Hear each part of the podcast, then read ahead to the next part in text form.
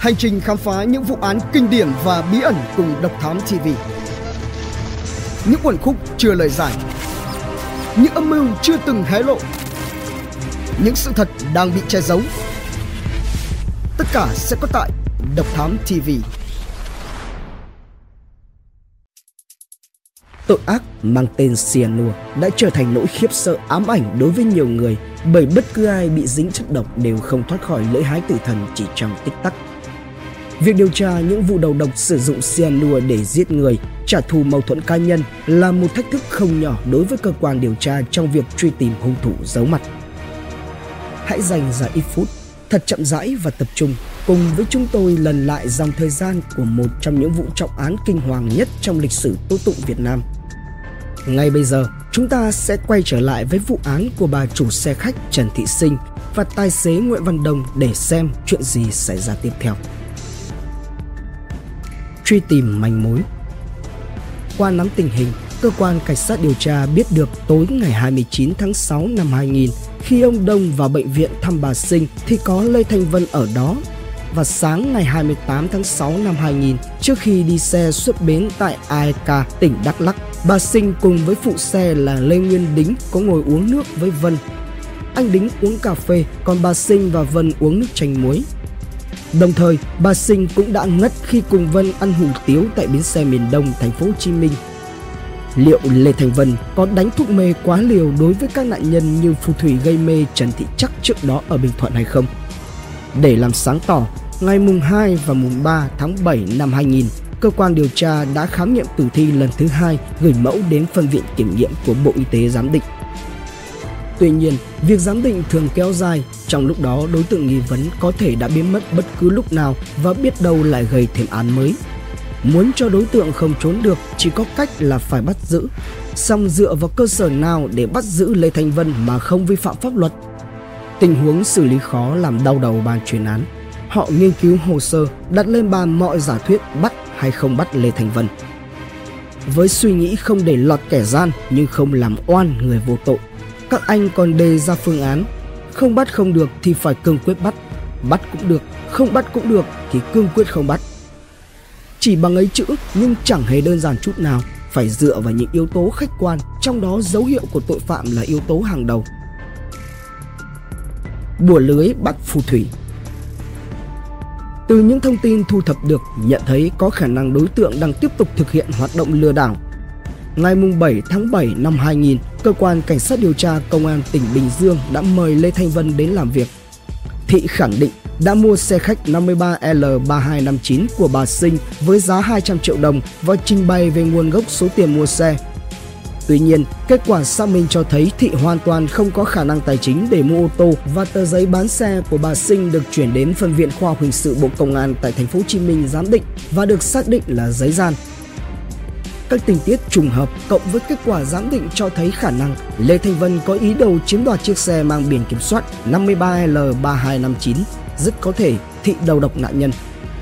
Tuy nhiên, do chưa có cơ sở đủ mạnh để chứng minh Lê Thành Vân giết người nên cơ quan điều tra đã tiến hành bắt, khám xét khẩn cấp về hành vi lừa đảo chiếm đoạt tài sản. Trong khi việc khám xét chưa hoàn tất thì bỗng nặng nặc đòi cho đi vệ sinh không thể từ chối, Trung tá Phạm Minh Thành, Phó Thủ trưởng Cảnh sát điều tra Công an tỉnh Bình Dương chỉ huy việc bắt khám xét đành phải gật đầu nhưng dặn trinh sát phải giám sát để phòng ngừa thị tiêu hủy vật chứng hoặc làm điều gì đó bất lợi.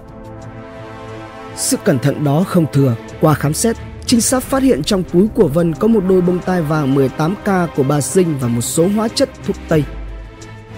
Nghi ngờ loại hóa chất này có thể được dùng để đầu độc ông Đông và bà Sinh. Ngay sau đó, cơ quan điều tra đã khởi tố vụ án, khởi tố bị can Lê Thành Vân về tội danh lừa đảo chiếm đoạt tài sản cùng phòng kỹ thuật hình sự đại diện Viện Kiểm sát Nhân dân tỉnh tiến hành thực nghiệm pha 1,15 gam chất bột nghi vấn là độc chất thu được của Lê Thành Vân với nước cất, lấy 3ml bơm vào miệng của một con chó. Khoảng 30 giây sau, con chó có triệu chứng ngộ độc và 7 phút sau thì nó ngừng thở, ngừng tim. Kết quả trực quan này cho thấy số hóa chất thu được của Lê Thanh Vân là loại hóa chất cực độc. Nhưng để đưa kết quả đó vào hồ sơ vụ án như một chứng cứ đấu tranh với bị can thì phải có kết luận giám định của cơ quan chuyên môn. Trong đó nêu rõ con chó chết vì ngộ độc hóa chất. Do vậy, xác của con chó phải được giải phẫu và cảnh sát điều tra công an tỉnh Bình Dương quyết định trưng cầu phân viện kiểm nghiệm của Bộ Y tế giám định tìm chất độc. Trong khi vụ việc điều tra ông Đông và Sinh mới khởi đầu, chưa có kết quả thì cơ quan điều tra ghi nhận thêm một cái chết tương tự khác có dính đến Lê Thành Vân xảy ra trước đó. Ngày 6 tháng 4 năm 2000, anh Nguyễn Thanh Sơn, ngụ xã An Linh, huyện Phú Giáo, tỉnh Bình Dương, cùng vợ chồng người em trai là Nguyễn Thanh Tuấn và vợ chồng người chị lên huyện Bù Đăng, tỉnh Bình Phước để khai thác cây rừng. Trời tối nên họ ngủ trọ tại nhà của ông Sang ở ấp Sơn Lập, xã Thọ Sơn. Sáng hôm sau, anh Sơn quay về huyện Phú Giáo đón thêm người. Khi trở lên huyện Bú Đăng vào buổi chiều, Sơn dẫn theo một người phụ nữ, giới thiệu tên là Ly Lai Lan. Sơn cho biết Lúc ra đến chợ Bù Na, huyện Bù Đăng, anh gặp Lan, hai bên làm quen và anh rủ đi làm rừng chung. Lan đồng ý, hai người cùng về Phú Giáo ăn cơm rồi đón xe quay lại xã Thọ Sơn.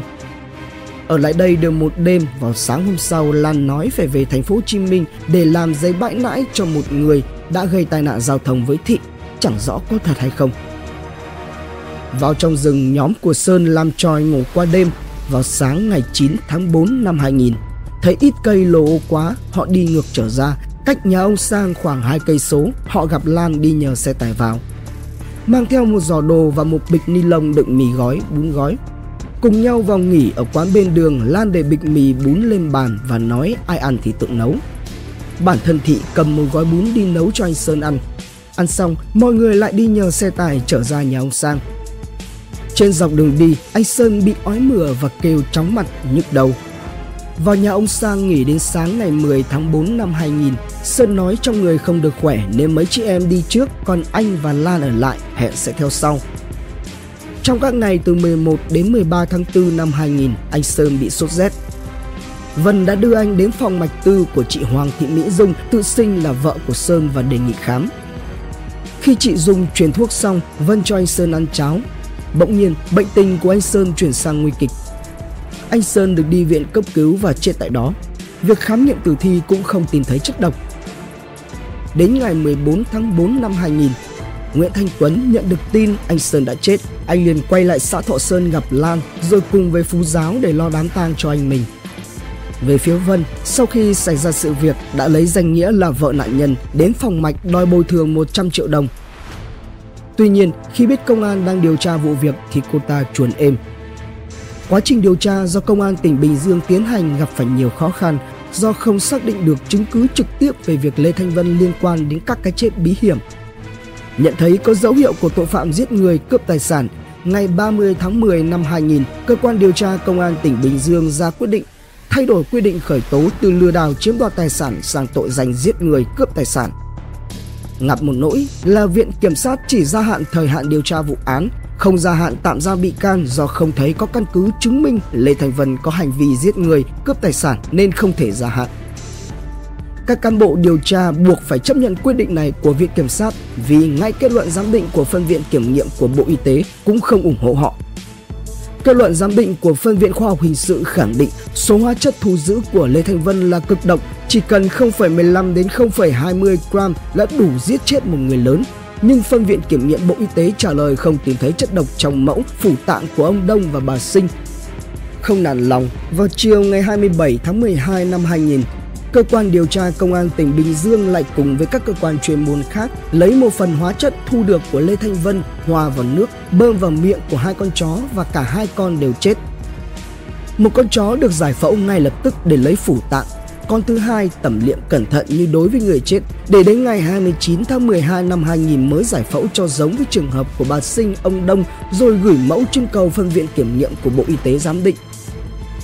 Dù tin tưởng chính Lê Thành Vân đã đầu độc giết chết bà Sinh, ông Đông và anh Sơn, nhưng cơ quan điều tra vẫn phải thay đổi biện pháp ngăn chặn, trả tự do cho Vân được tại ngoại từ ngày 15 tháng 1 năm 2001.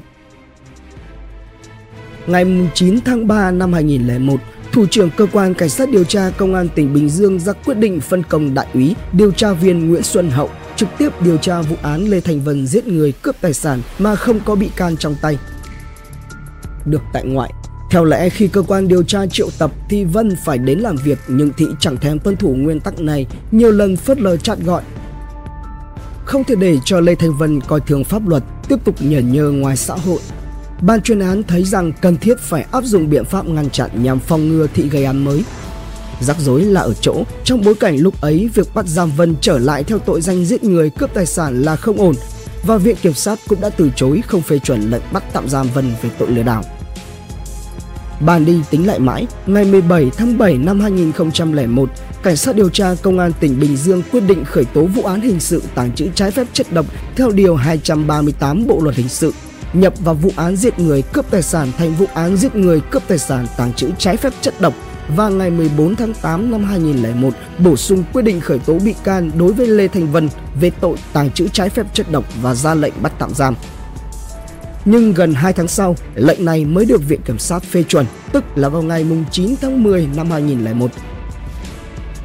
Trong khoảng thời gian từ khi được tại ngoại đến khi lệnh bắt tạm giam được phê chuẩn, Lê Thanh Vân đã có liên quan tới các vụ án khác.